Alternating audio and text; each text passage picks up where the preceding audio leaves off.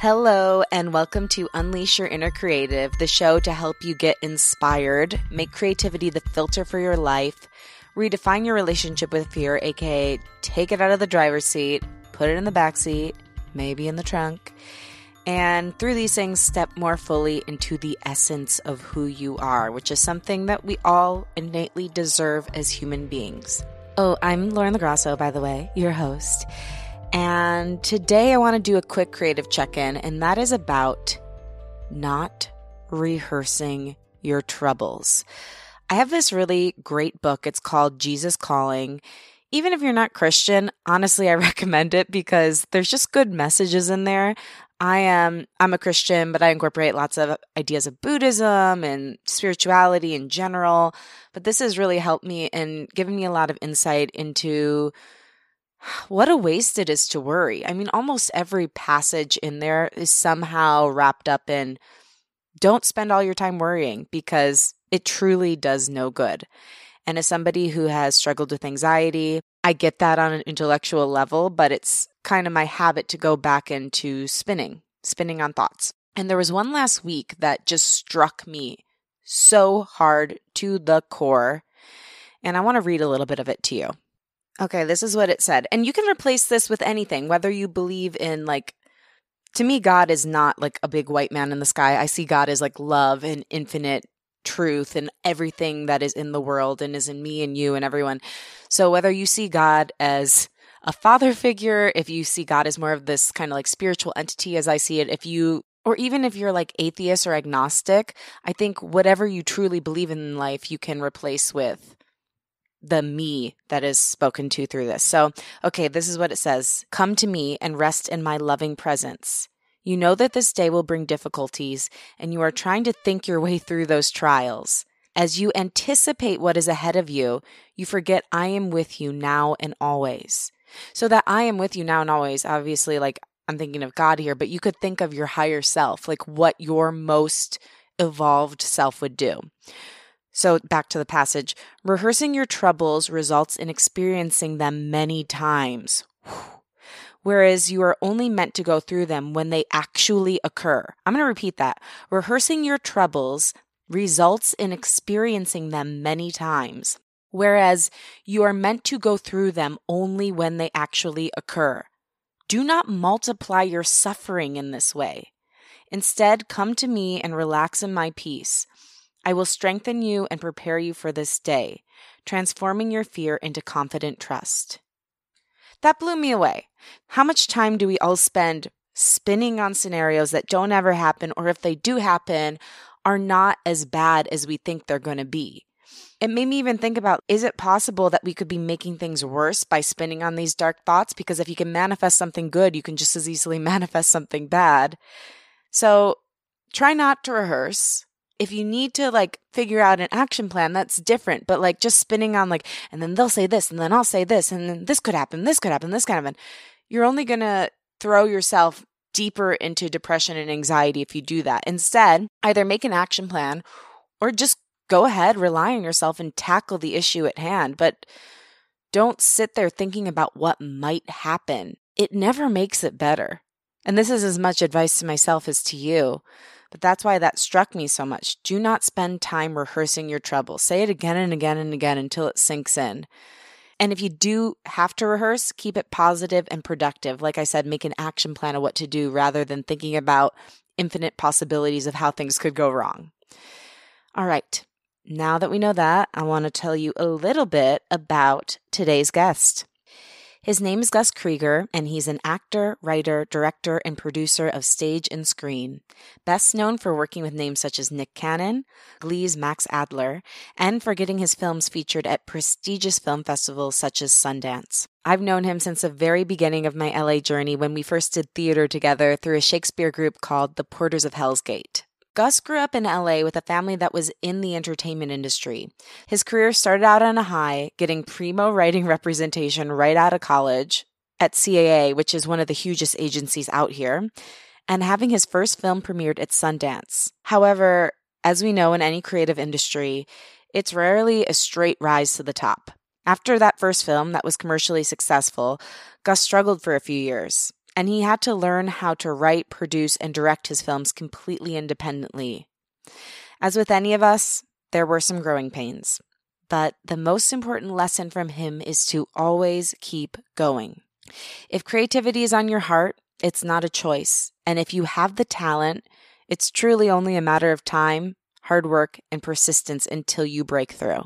I'm glad to say Gus has all of the above, and his newest film is truly an incredible work of art. It's premiering this week, so I wanted to have him on to talk about his journey, share tips for fellow writers and filmmakers, why it's important to stay creative and have your mind in possibility throughout your entire journey, and how to always keep going. Here's Gus Krieger.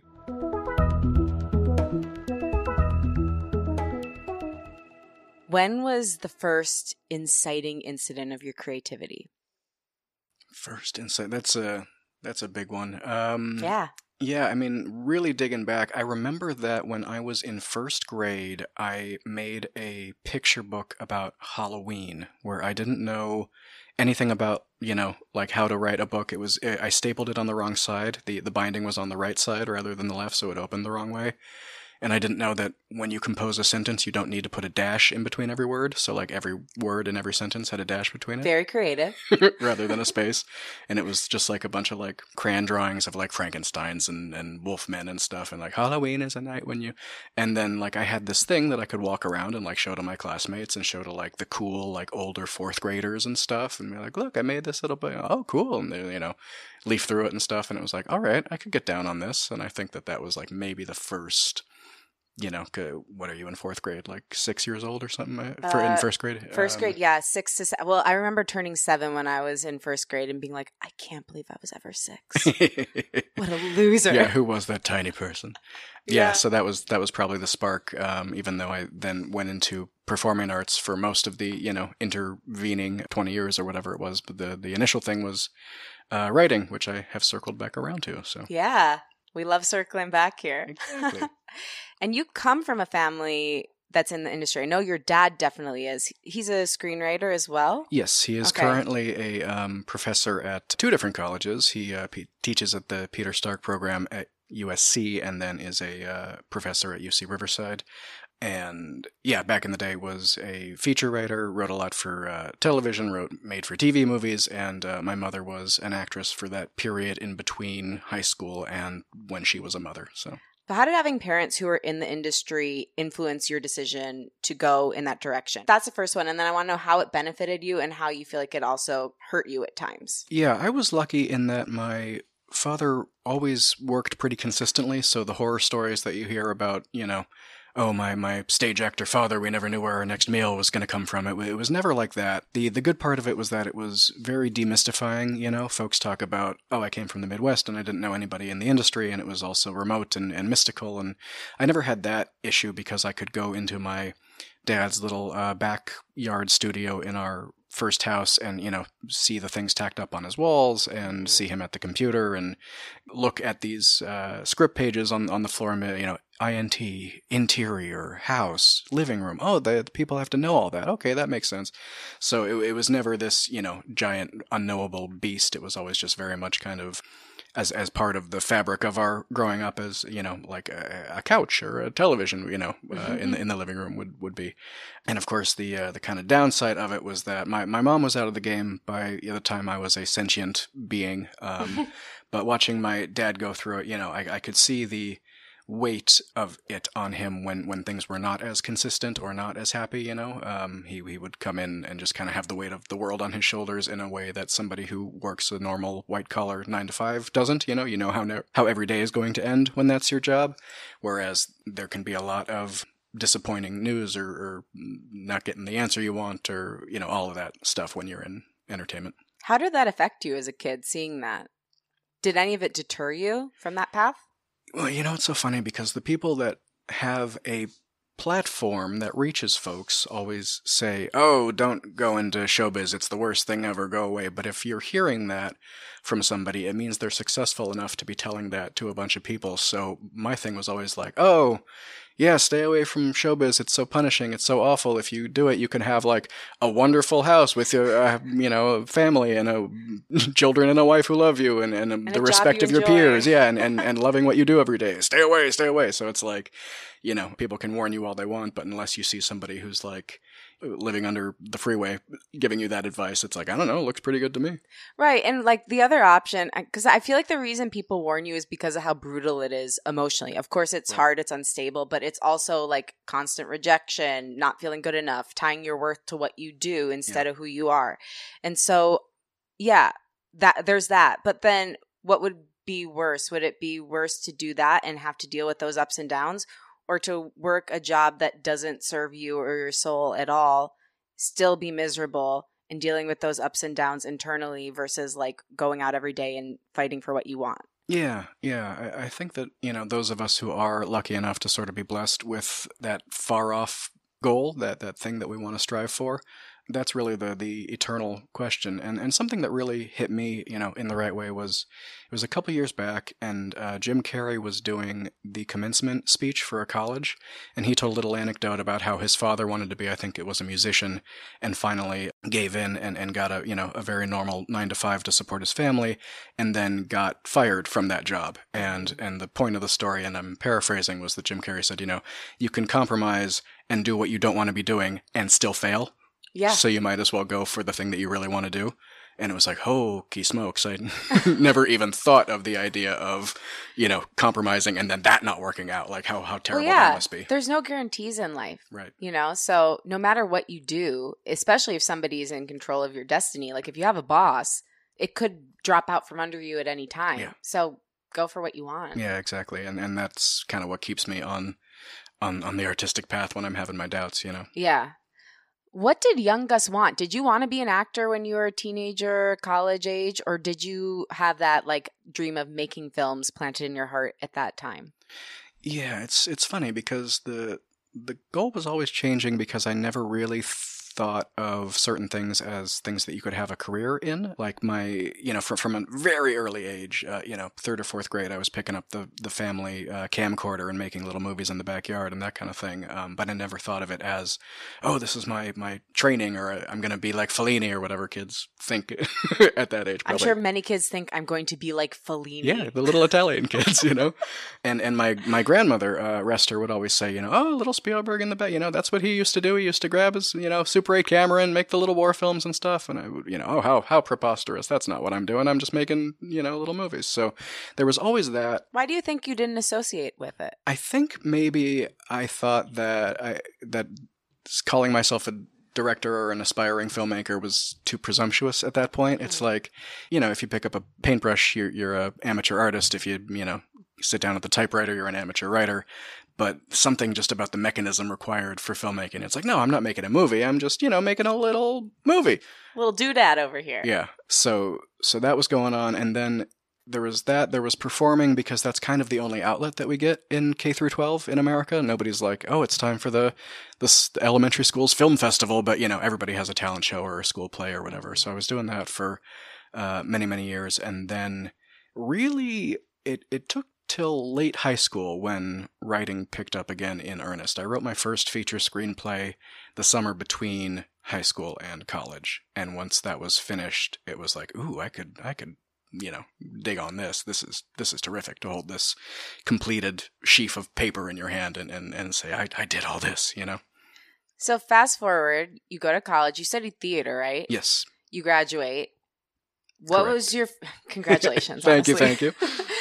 what was your first move upon graduation? Were you like, because when I moved out here, I was like, all right, gonna do my internship on the Ellen Show, then clearly gonna be a sitcom star. Like three days later, I'm already Boom. on the WB lot. It's a shoe in. Right. Were you of that mindset, or because you'd already seen your dad's path and the you know topsy turvy journey that it can be, did you know it was going to be a little bit more up and down?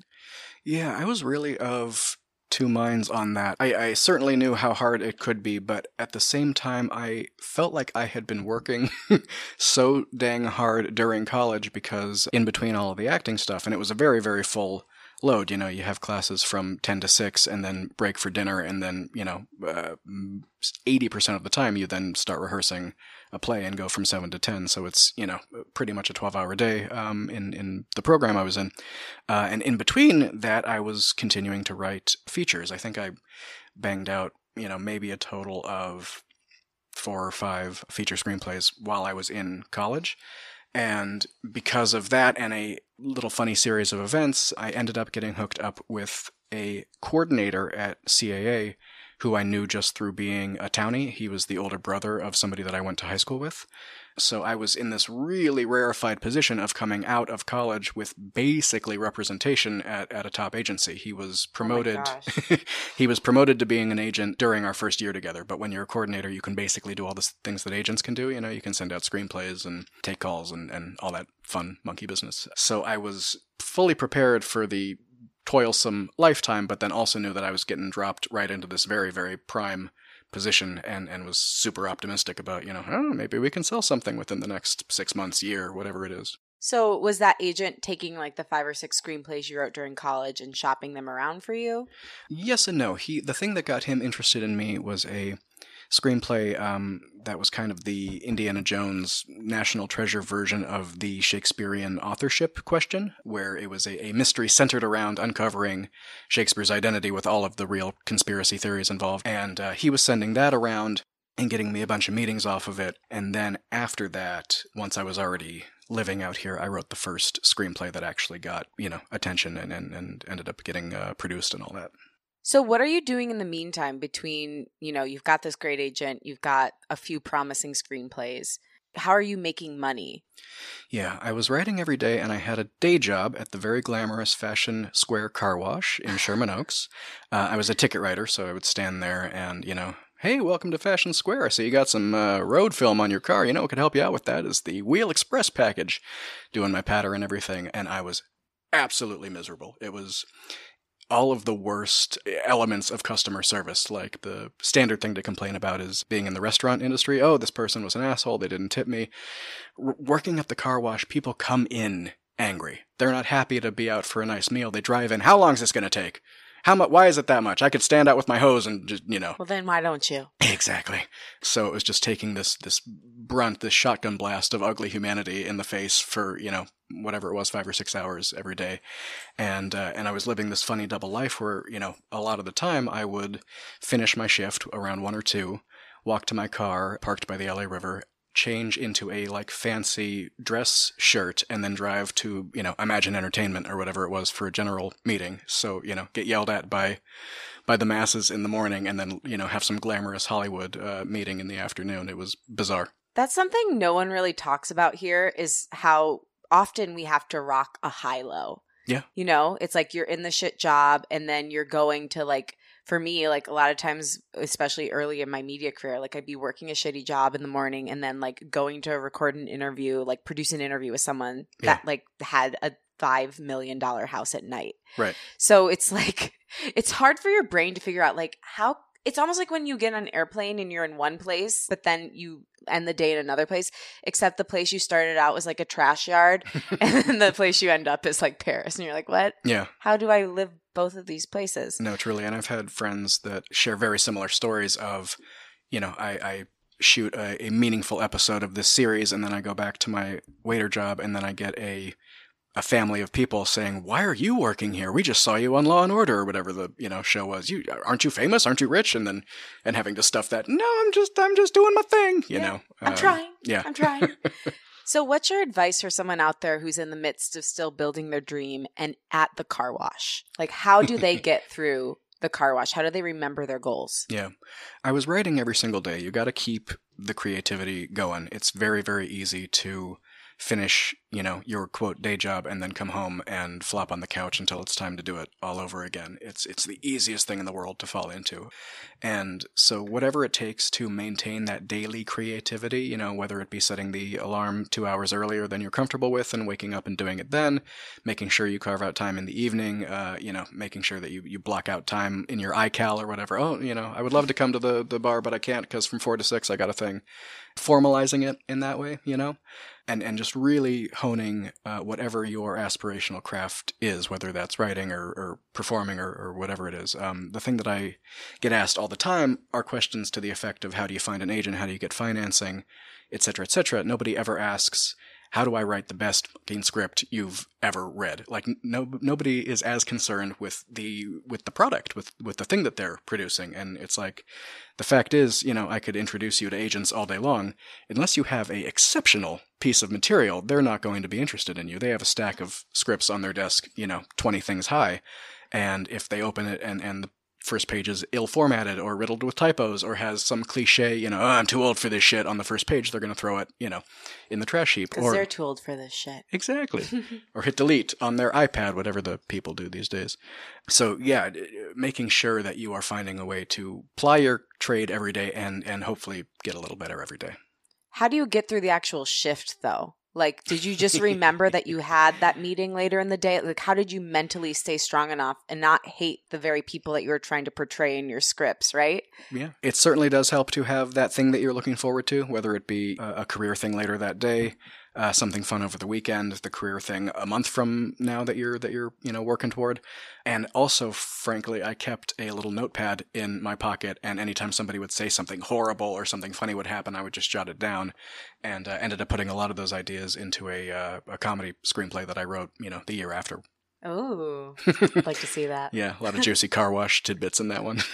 So, do you ever get writer's block? I don't really, and the I think that's a product of never having the time that I want to have. Uh, I sort of feel like if I had a completely clear week, you know, uh, uh, 10 hours, seven days in a row, maybe I would start to, oh, I don't know, should I do this? Should I do that? You know, freeze up a little bit. But the fact that it was always like, okay, I have my morning, I have an hour here, I have two hours at the coffee shop, I would really just always have to knuckle down and, and be getting it done because that time was so, um, fleeting and, and precious. And my little morning trick, um, if I ever was feeling sticky, was that I have a, a giant mug uh, at home, and I would make a big cup of hot tea every morning with the rule that I can't go on the internet, I can't futz around on Facebook, I have to sit at the computer until the tea is all gone.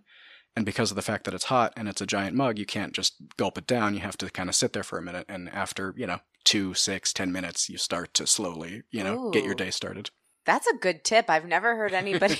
that's like scientific. Yeah, that's the hot tea trick, right? The hot tea trick. You're here to hear first, folks.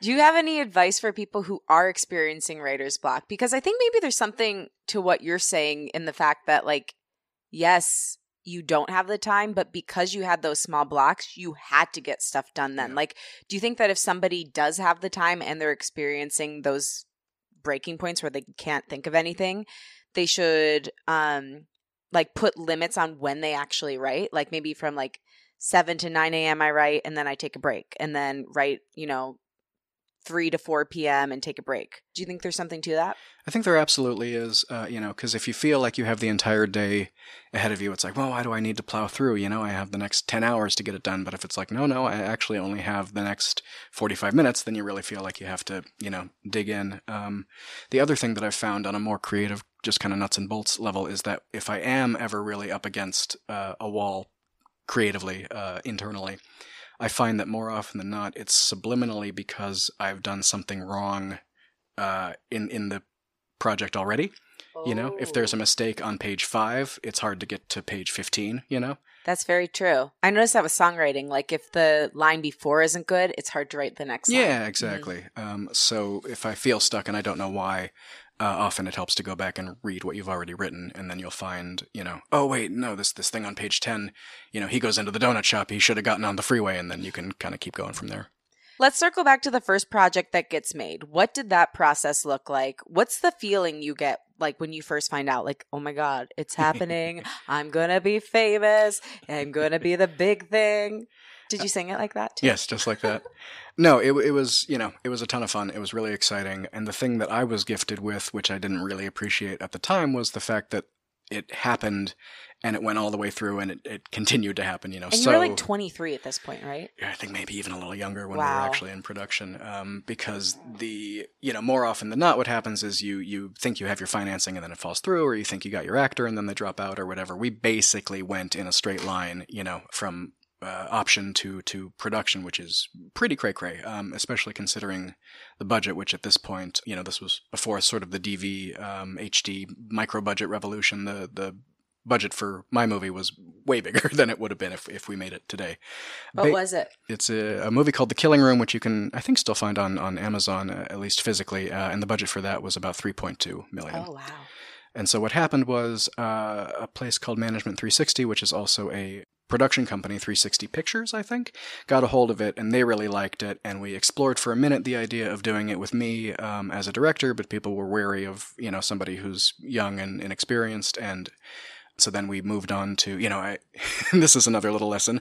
I could have dug my feet in. I could have been like, no, it's my way or the highway, and probably nothing would have ever happened. But I was still working at the GD car wash, and it's right. like, you know what? Let's let's something happening well, is better than yeah, I wonder what you think about that because people always bring up the Stallone thing, right? Like mm. he fought for it, he had to sell his dog, and then he made his film. I'm like, that could have totally backfired yeah. on him too. Right. It's like at the end of the day, do you want your film made and do you want some part of your dream to come true, or do you want no part of your dream to come true? Yeah. Sometimes I guess you can really fight for things, and maybe sometimes it can happen. Mm-hmm but you could also get the door slammed in your face yeah. and get a big fu. You You feel good about the decision you end up making to not dig your heels in. Yes, no, yeah. of course, um, and especially early in people's careers, I think folks kind of lose sight of that it's a very, very small handful of people that get to kind of call the shots on the creative side. You know, producers can do what they want, but I think, you know, it's, it's Nolan, Fincher, Spielberg. It's, it's a, such a small club. You know, Scorsese had to go to Netflix for his movie because nobody else would bankroll The Irishman, you know,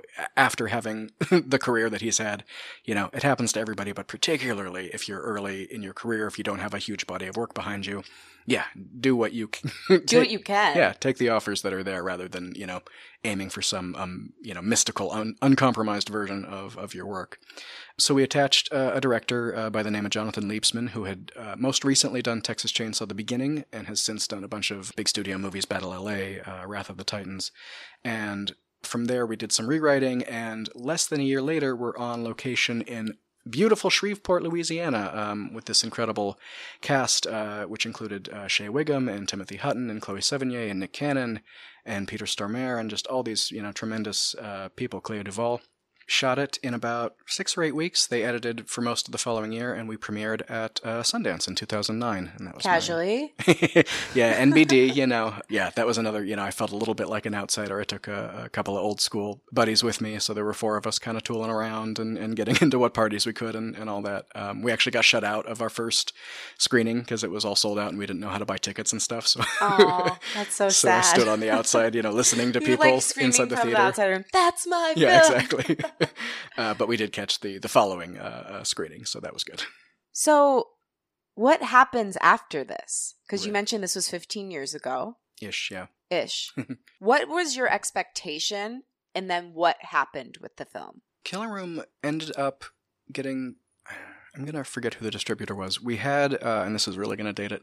We had a nice uh, premiere window at Blockbuster Video. We were a, uh, a Blockbuster premiere where we had an entire wall to ourselves. Um, wow. Nothing but Killing Room as far as the eye could see up and down. And so the movie my understanding of it, you know, did quite well with that being its, its you know, kind of first big um, window. And then we uh, we we play it all over the world. I have a, a Russian poster for it um, in my office at home. Uh, I get foreign royalty checks from you know Germany and all these strange places. Not that Germany's strange, but far flung places. Crazy places like Germany. like what? England? have you ever heard of such a place? Never. So uh, in terms of the release of, of that movie, you know, I was I was perfectly happy. I wasn't, you know. Uh, uh, I more mean like with your career and you? Like, what was your expectation of what mm. would happen to you as a screenwriter, as a hopeful director? Yeah. And what did happen? Yeah. The, you know, I, I was. Were they the same? I was hoping to, you know, just kind of continue to work consistently after that point. But as a lot of folks of my generation can attest, uh, what was happening right around there was the kind of one-two punch of the worldwide global, you know, economic collapse, uh, which happened around then, would have been uh, 2009 or 10, combined with the fact that people weren't the spec market kind of went away. Uh, people What's the spec market? the uh, the spec market was when folks would just sit down and go, "I have an idea. It's for a movie about Gus and Lauren," and they'd get into wacky adventures, and then you could go off and sell that to a studio.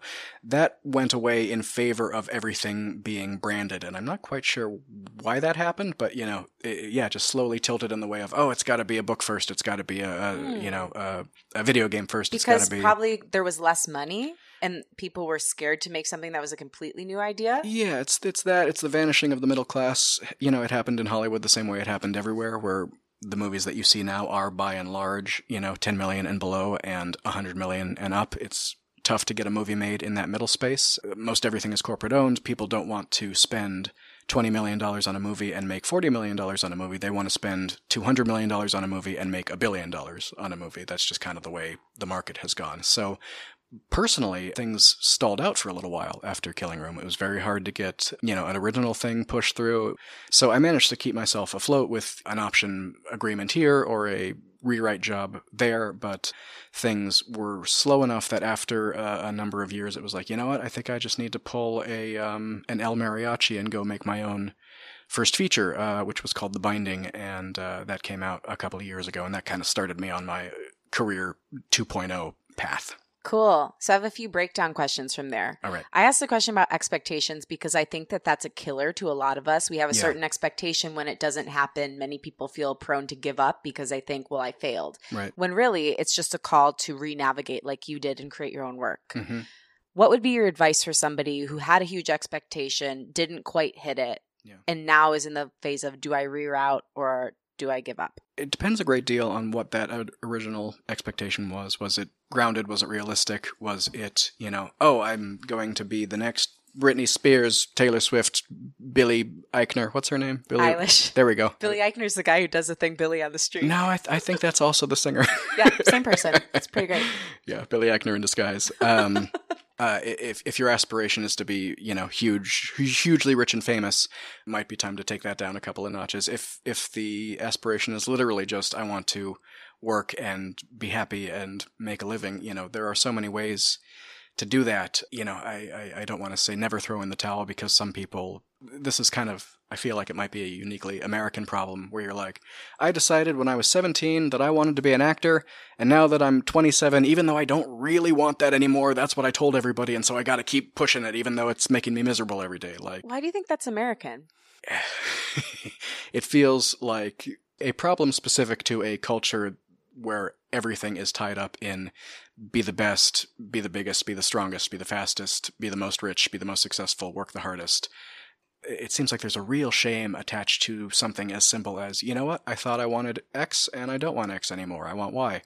It's it just seems like there's a lot of like baggage and machismo and stuff tied yeah, up in that's a really interesting observation. I've never heard anyone say that before. And it's true. Like, why keep forcing yourself into this box that no longer serves you? yeah.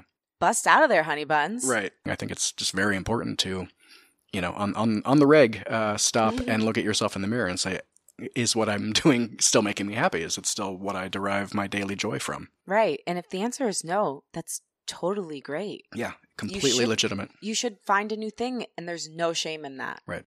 When you need mealtime inspiration, it's worth shopping Kroger, where you'll find over 30,000 mouthwatering choices that excite your inner foodie. And no matter what tasty choice you make, you'll enjoy our everyday low prices, plus extra ways to save, like digital coupons worth over $600 each week. You can also save up to $1 off per gallon at the pump with fuel points. More savings and more inspiring flavors make shopping Kroger worth it every time. Kroger, fresh for everyone. Fuel restrictions apply. So you decide you're going to make your own project. Yes. From decision to making, what happens? Like, how do you actually physically do it? Yeah. So this is where I am again just very fortunate, lucky, blessed, whatever you want to call it. Um, having grown up in Los Angeles and ha- the fact that it is a factory town, the fact that it's you know the movie industry, I had a lot of folks in my phone who were doing similar things. So one of my best buddies and his good friend, they have their own LLC. They own their own camera equipment. I know a bunch of terrific actors from the LA theater scene from having worked with folks before. So I sort of had a, you know, short list of folks that I could call in a friendly fashion and say, I'm working on a thing. Do you want to come help me? It- you know, I didn't have to start with Craigslist or, or something like that. Not that there's anything wrong You with started that. Started with Gus's list. boom. um, Fuck Craig. yeah, screw Greg. so, you know, I could call everybody up, and the fact that they knew me as not a total idiot and not completely incompetent, it was like, okay, if Gus says show up on X day at X time, there's going to be, you know, a mechanism there. There's going to be a production there, which is the other mistake that I've seen folks make. You know, you, you call somebody or text them and say, hey, you know, I'm kind of thinking of doing this project. If you're, are you around like in December? Maybe we might do it then. Like that's a that's a bad way to go about that. So if you're asking for help from someone, have your outline of what you're going to do at least. Yes, because if you're self financing, if you're self producing, if you are even able to pay people, chances are it's not going to be their normal day rate. Chances are it might not be the union standard. So if you can at least look at them and say, Monday, the 17th, 8 o'clock, we'll be done by 6, can you be there? Then that gives them a very easy, kind of clear cut, you know, way to say yes or no. So I was able to put together this teeny tiny little crew. Six of us were the core group that were there every single day and could do everything. And we basically had this very democratic thing of where I was like, I'll I'll cut all of the big checks myself. You know, something where we have hard costs like effects makeup or location rental or whatever. I'll I'll do all that myself. If y'all are able to pitch in for craft service and coffee and you know sandwiches and stuff, that would be great. It's not required, and then we'll put all of those expenditures into a pot, you know, essentially, and then if we make money back from the movie, it will all be reimbursed accordingly. So if you, you know, spent 3% of what everybody spends, then you will get 3% back, you know, plus whatever the, the legal thing is. So it was this very nice kind of communist way of making a movie uh, where, you know, you, we would all get out what we put in. We shot it over a, uh, it was only about 18 days, but 18 days spread out over about six months, et cetera, et cetera. So I got all of these terrific actors who, who knew exactly what was, you know, happening up front. Um, my friend uh, Amy, who people might know from uh, Supernatural, you know, it was her chance to be the lead of a movie. And I said, I know that you're working, but if you're comfortable with, you know, coming out and, and, and playing for a series of days over a series of months, you know, this is a really kind of meaty role and, and all that. And getting back to what I said earlier, you know, it was a screenplay that everybody really dug and, and could get behind. And, and so they were excited about it as opposed to like, okay, I guess I'm doing you this favor. You know, everybody was kind of equally uh, gung ho about the process, which was terrific. I've talked a lot on the show about releasing and the feeling of releasing something and what it's like, but it's a specific feeling of pressure when it's something that really has come from you entirely. Like you funded this, correct? Yeah. You funded it, you wrote it, you're directing it, you're producing it. Everything is coming from you. What was that feeling like and what's your advice to someone out there who's in the midst of a big release? the the difficult part of it, and I will you know confide this to you. It's it's not something that's sort of uh, fun to talk about, but it was a it was a small movie. You know, we had some great actors, but you know, small budget, all the normal constraints of a of a smaller movie. And uh, because of that, and because of the fact that it was kind of a horror film, kind of a drama, kind of a religious treatise, um, whatever the reason is, and maybe it just wasn't uh, everybody's cup of tea. Maybe it wasn't the greatest thing in the world. We didn't get into virtually any of the film festivals that we had applied to, and that can be really, really tough, as any you know sort of filmmakers uh, out there will know, because you got to start with Sundance. It's the start of the year. It's the big one. It's the famous one, and then from there, you know, you kind of go down the roster, and when you get those emails or calls or whatever it ends up being, and it's just that binary. There's no consolation prize. It's just you got in or you did not get in. And, and when you know letter after letter comes of you know thank you so much, but we get so many uh, submissions every year, and unfortunately we didn't have a you know. It's just really, really tough. And then, you know, particularly if you're involved in the scene and you go to festivals as a, as a civilian, and then, you know, you sit there and have to watch a movie, and you're, this, this movie isn't as good as my movie. You know, you get into that mindset, which can be really tough. Well, it is hard though. Like I did a whole episode about rejection because Mm. my song got rejected from a bunch of music blogs. right, right. Right. And I mean, reading rejection after rejection, even if you really like your work, Mhm. it does wear on you. Yeah. How did you recover from that creative heartbreak? honestly, and it might not be something that's possible for everybody. Um, go to Hawaii. No, um, I I dove really hard into the next thing. I really doubled down on you know okay this uh, it, and and and the binding is out there. You know it's on it's streaming on Amazon. You can I have find the DVD actually. Oh, it's in my excellent. bookshelf. very much appreciated. Yeah, you can still find it, uh, find the discs, places and stuff. So it's out there, which is tremendous. You know, that's that's more than a lot of movies our size get is to be out there in, in physical media as well as uh, streaming everywhere. So that was great. The fact that it, you know, you could walk into a Walmart and buy it was was really terrific. So that, of course, you know, offered some solace. You know, even even if you're not sort of getting the uh, the accolades, that version of the dream, you know, your work is still out there. It can be appreciated by people.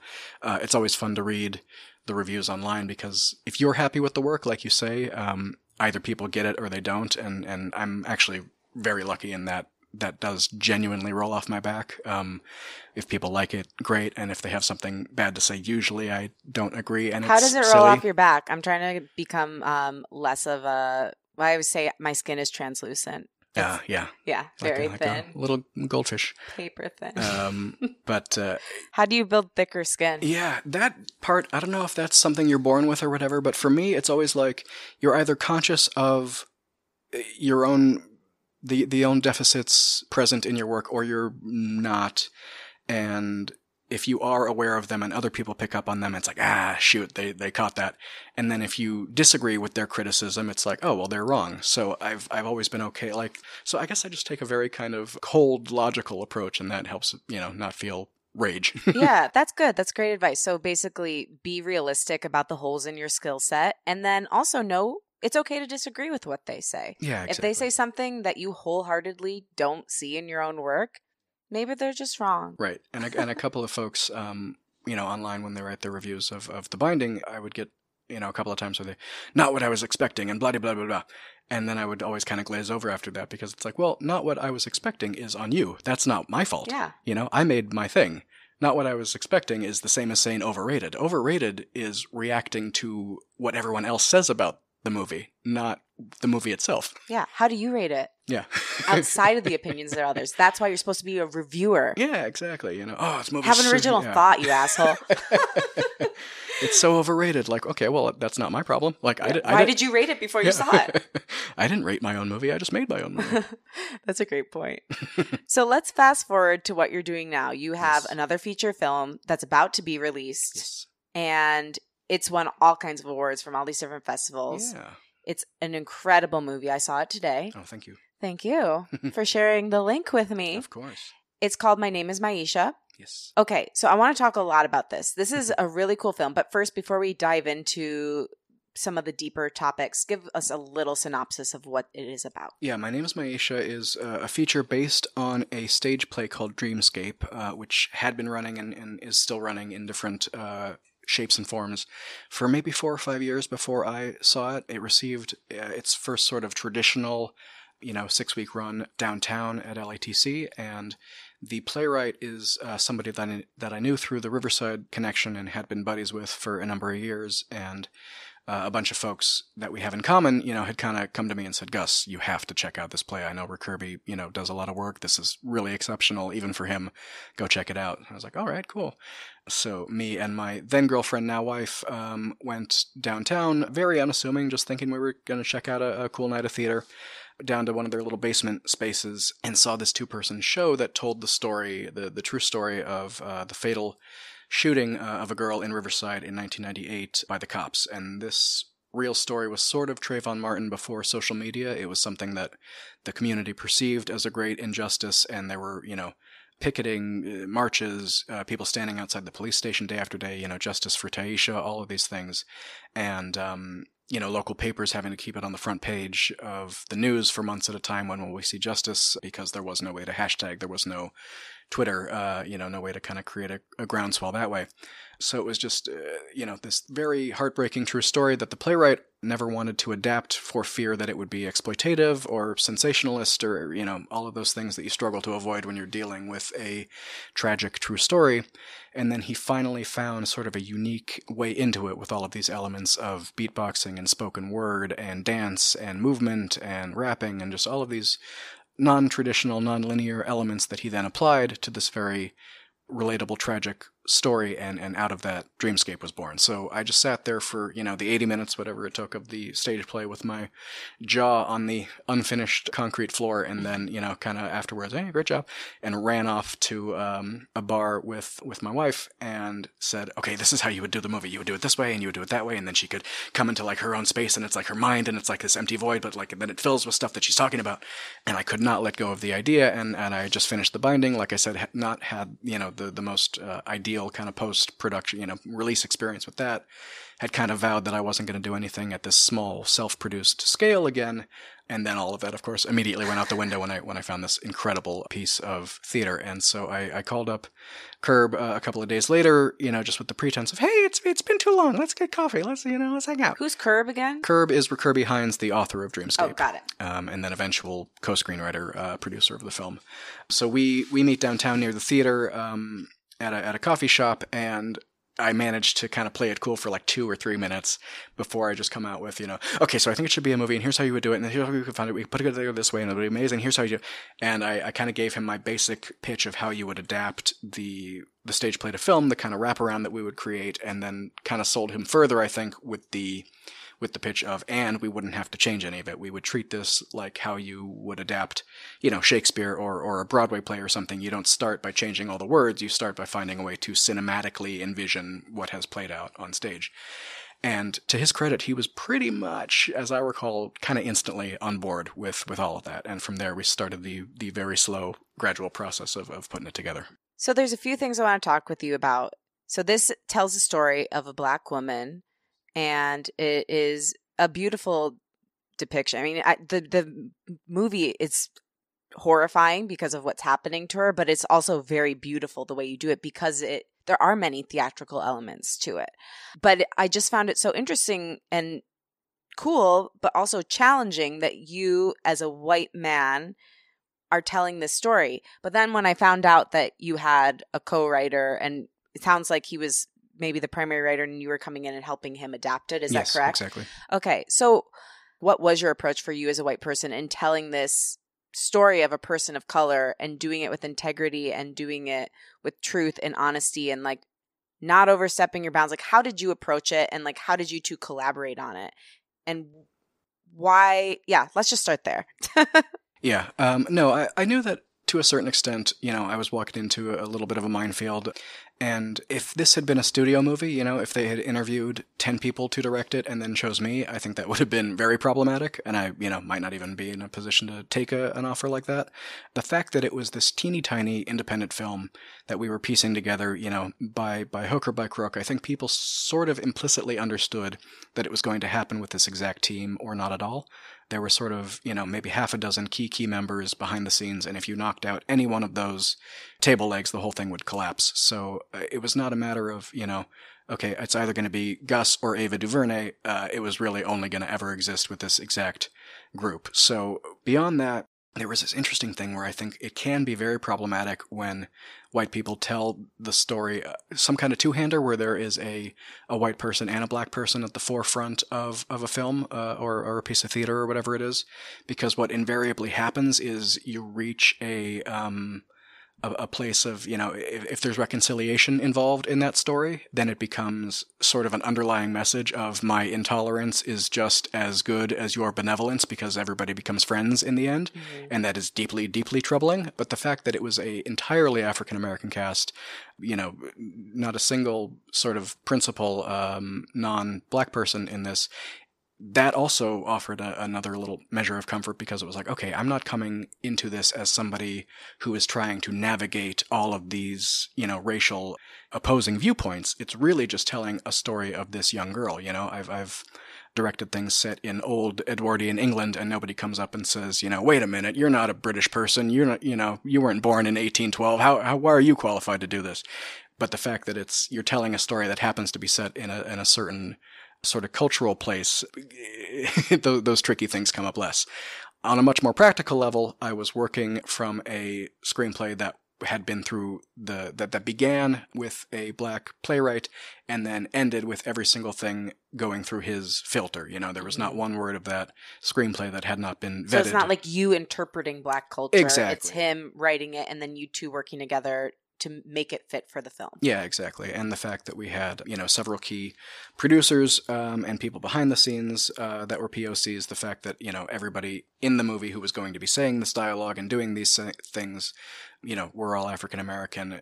There, there was no, you know, and I was very upfront at the beginning. If there was anything that feels false or you know even offensive that that no i don't want to do it i don't want to depict it i don't want to you know be a part of that particular conversation please please come to me. And it didn't happen a ton but there absolutely were a few places where i said you know what about this? And rachel or actress or whoever it would be would say no actually i would be more comfortable if it was this. And i would always defer to them um, in those kind of cases because i was very very comfortable saying you know what? My expertise in this particular arena is is the cinematic side, not the sort of cultural life experience side. I am here to tell your story, not to grab it by the reins and try to make it mine. No, I think that that's like a great point because if you are interpreting like another culture, another gender, another sexual orientation, that you defer to the person who's actually a part of that community mm-hmm. is important. Yeah. And that you were humble enough to do that is probably why this worked.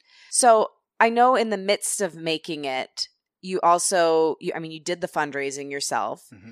There was a Kickstarter campaign yes. that you tried to do. It didn't actually end up working out. Could we right. go through that a little bit? and then how did you actually get the funding for it? You know, it was one of those things where it seemed like the stars were aligning and pointing us toward a crowdfunding campaign. Um, it was we were coming up on Black History Month. It was this true story. There were all of these elements involved. There were you know people around the world that had seen the play, so the play had a following. It either had just or was just about to win a bunch of NAACP awards for for theater for small theater, and everybody that we were talking to was like, "No, this is the way to to make it happen." So I was like, "Okay, great, we're gonna do it." And we did everything that you're supposed to do for a Kickstarter campaign in terms of you know research and how to get the most eyeballs and and all this kind of stuff. And then put it up and like day one and day two went gangbusters like so good like right on track and then after that we kind of fell off a cliff and it was one of those where like day five i was like this this isn't going to happen. Like you know there's short of a literal like it's a wonderful life moment where suddenly they run through the door with a basket of money the like, whole town. Yeah. I'm just crunching the numbers and it's like oh yeah like with each day that passes you're like okay we're going to have to raise 10 grand a day from now on for it to work out. Oh we're going to have to raise 12 grand a day for it to work out. So it was that that february whatever it would have been february of you know 2016 17 it was just the one of the hardest times of my life because I was waking up every day with just this this failure mashed in my face where every single day, you know, you would wake up in the morning and check the thing and it would, nope, you're not doing it. You're not good enough. It's not happening. And that was a really, really rough month for me. So it got to um, the end of, of uh, the month. We had raised a, you know, a very respectable sum, but a tiny fraction of what our, you know, initial goal had been. So I, I wrote, you know, a very, very gracious social media post because that was truly how I was feeling. You know, oh my God, I, I can't believe how many people came out of the woodwork to contribute to this. It's so moving. You know, this person from elementary school who I haven't talked to gave us 50 bucks. It's so, so nice. Thank you all. I have the best friends and family in the universe.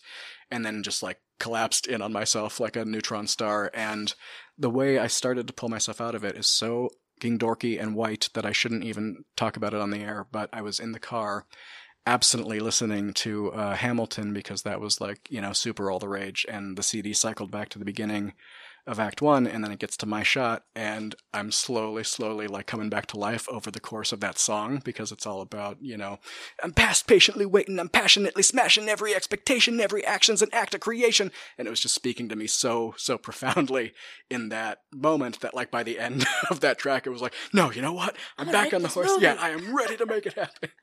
and so we, um, you know, we got all the producers together, we reconvened. How can we do this for not X number of dollars, but this smaller X number of dollars, and basically through you know private financing, through some pre-sales, through um, people in Riverside that had a vested interest in the story, we were able to piece together the smaller version of the film, and we were you know on set in October of that year. You know, a few short months later. So it's coming out this week. Yes. How are you feeling? What What is the goal? Like, how can we support the film? Yeah. The goal is to have folks see it. You know, we every, everybody sort of involved got into this reluctantly. Initially, Kirby, you know, like I mentioned, was was hesitant to write the play. I was hesitant to make another movie at this scale. You know, the list goes on. But we were all compelled by, you know, the the nature of, of the story, the fact that it's, you know, based on not only a true event, but many, many unfortunately true events. And even folks that come into it kind of grumpy and skeptical, you know, by the end of it, they all are so, so on board with, you know, Myeisha's story and the journey that we all take together and, and all of that. So the goal is only to get it in front of people, you know, to, to both the converted and the skeptical uh, alike, you know. So we've had a, a ton of support from um, the festival circuit, you know, um, from a, a, couple of very vocal folks on Twitter. So, you know, in addition to just checking it out yourself, if you then do enjoy it, you know, to just kind of get out there and bang the drum uh, through whatever platform you have is going to, you know, really make the difference between folks seeing this and, and not. What would be your advice for fellow screenwriters, especially people who are just starting out? Like, what should they do besides writing all the time? Yeah. Like, what are action steps they should take to bring themselves closer to their dream? Like, like I say, like you say, writing all the time is paramount. Being a curious, creative person is also super vital. I am never not stunned by the people that want to be writers or directors who just don't see any movies. Like, let alone, you know, seeking out weird movies or, or foreign movies or quirky movies. Just the people that don't see whatever the best picture winner is that year, you know? What'd you think of Shape of Water? Oh, I didn't see that one actually. Like, you know. I love that. regardless. It turned me on. Yeah, right? Fishman. Um, Wish I was kidding. regardless of uh, like what folks might think of a given thing, you know, if you're if you're a waiter and Spielberg walks in and he says, you know, what do you do? And and you say, oh, I'm, I'm a writer, I'm an actor, you know, whatever it is, and you're making chit chat, and he goes, oh, what'd you think of uh, Shape of Water? And you go, oh, I haven't seen that one yet. Like the conversation ends there, you know. You have to be so so present in in the the creative world and what is happening at, at any given point, you know. And um, the the playwright John Logan, whose work I adore, he always says, um, if you want to be a good writer, you go and you read Hamlet ten times, and that's the advice that nobody wants to hear. They want to hear, oh, you go watch Pulp Fiction ten times, but that's not true. You got to go back to the classics. You got to really, you know, go back to the foundations and, and and dig deep and all the rest of it. And I'm also a big proponent of that. You know, you should always be reading something. You should always, you know, have a, a of sort of elevated. Um, film on on your uh, you know whatever your platform is you should seek out movies that you wouldn't have seen otherwise but you go online and it's like oh all of these critics say that this foreign film that I've never heard of you know is is the best thing of the year. I should go check that out. Just always be trying to fill your your tank with you know that kind of uh, rejuvenating the creative juju that's a great one. And also, I mean, you never know how one thing could lead to another. You could see something and be inspired by it, and maybe it doesn't show up directly in your work, but it's kind of mm-hmm. somehow, in a weird way, led you there. One thing I was thinking about when I was watching your movie is how you have this rich background in Shakespeare. You're an incredible Shakespearean actor. And it's interesting because that play was very Shakespearean in mm-hmm. its own way. And I think it's cool that you find a way to modernize you, you, that's not the first time you've done this. You did it with a few of the plays I've seen you write. And I, I love that you find a way to like take those old English works and bring them into our current world. So yeah, even if you're watching something that's doesn't seem like it's at all related to your art, it could very well find a way into what you're doing. Yeah, and um, you know, Myeisha is not an easy movie to describe, and the most succinct way I could possibly ever pitch it to people was it's it's Fruitvale Station meets Across the Universe, which are two. That's so true. which are two. Why you could you cannot get more different, you know, than those movies. But it's like if you're if you're a, a an action movie guy and you only watch action movies, you know that it's it's the equivalent of only eating macaroni and cheese all day long. You know, you got to kind of broaden the palette because just remaking uh, the kind of movie that you love is not enough in and of itself, but you know, sometimes smashing two really different things together can create something really kind of unique and fun and different. Great. It's true. Do it. so, my final questions I want to go back to little Gus. All right. I think creativity is deeply linked to the inner child. so, if you and your younger self were standing in the same room, whatever age you think of him, and you're looking at each other, what do you think he would say to you and why? You're losing your hair. I had a I had a speech impediment when I was young. Oh my gosh, you really cured that? it was the RW, the Elmer Fudd, very very like that. No, I, I you know, it's so tough, but I, I would like to think that that he would be happy with where I've landed. I, I, I picture my young self in this kind of idealized. I was a, I was a very like idyllic looking little kid. I looked like Henry Thomas in E.T. or something. Um, and then Oh. got old and all, all gnarled and messed Yeah, up looking. but so like, you know, my parents had pictures around the house of me like in overalls and stuff. So I always picture myself, you know, when, when you say like as a kid or whatever, I picture myself in that kind of three year old, four year old thing. But the fact that, uh, regardless of sort of the hardships, I've continued to do it, to do it at all, you know, is, is I think a testament to, um, to knowing your path and, and, and also walking the path to, to paraphrase Morpheus in, in the Matrix.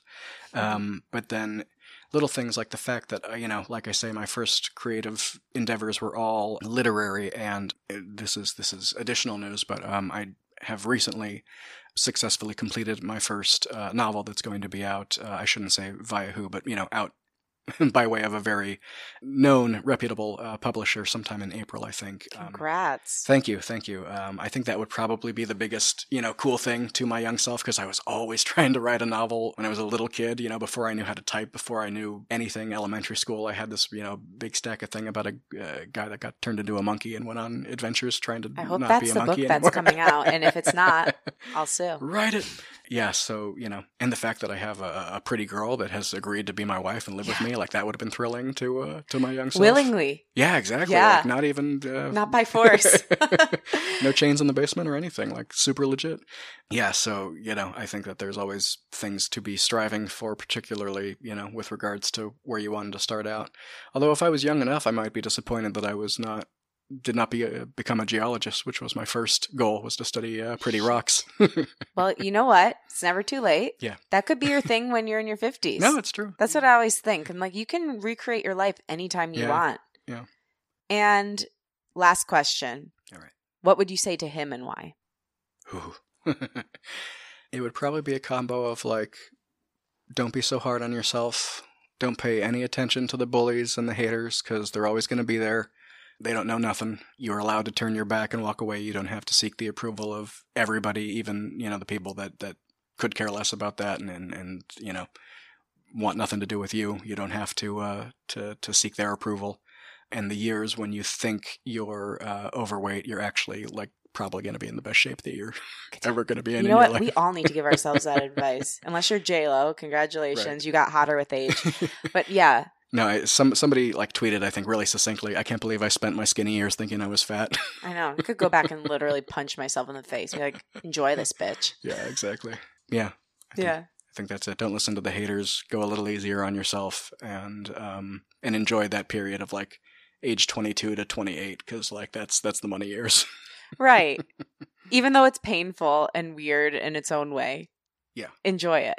yeah, exactly. Because you never get that part of the journey back. And why torture yourself the whole time? and if I could quickly plug uh, a few other things coming yeah, up. please. So uh, yeah, Myeisha will be uh, in theaters. We're going to play the Laemmle Glendale um, in Los Angeles. So if you're here, we're doing our Q and A screening uh, there at 7:30 uh, at Laemmle Glendale on on the January 23rd, and then we're going to run for at least a week there, depending on uh, how we do, and then the movie will start to pop up. Um, in stores and on iTunes and Amazon and everywhere that you find movies starting that weekend, but then will officially be everywhere on Tuesday, January 28th. For, so look for Myeisha there.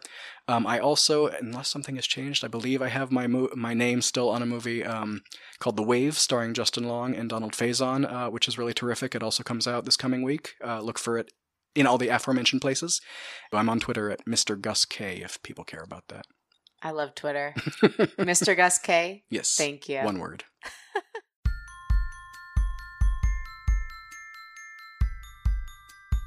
Thank you so much for listening, and thanks to my guest, Gus Krieger.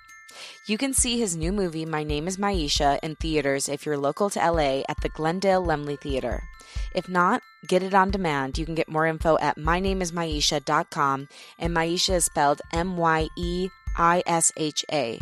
You can follow the movie at My Name is Myeisha and Gus at Mr. Gus K on Twitter. Thanks to Liz Full for composing the show's theme music. Follow her at Liz Full.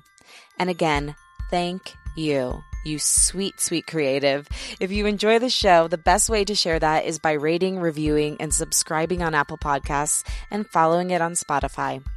If you really like the show, tell a friend about it, and then go ahead and take a screenshot of yourself listening and share it to your Instagram stories. Tag at Unleash Your Inner Creative and at Lauren LoGrasso, and I will repost it. My wish for you this week is that you keep your mind in possibility, no matter the setbacks, and that you don't rehearse your troubles, but rather tackle them as they come and then let them go. I believe in you. Talk next week.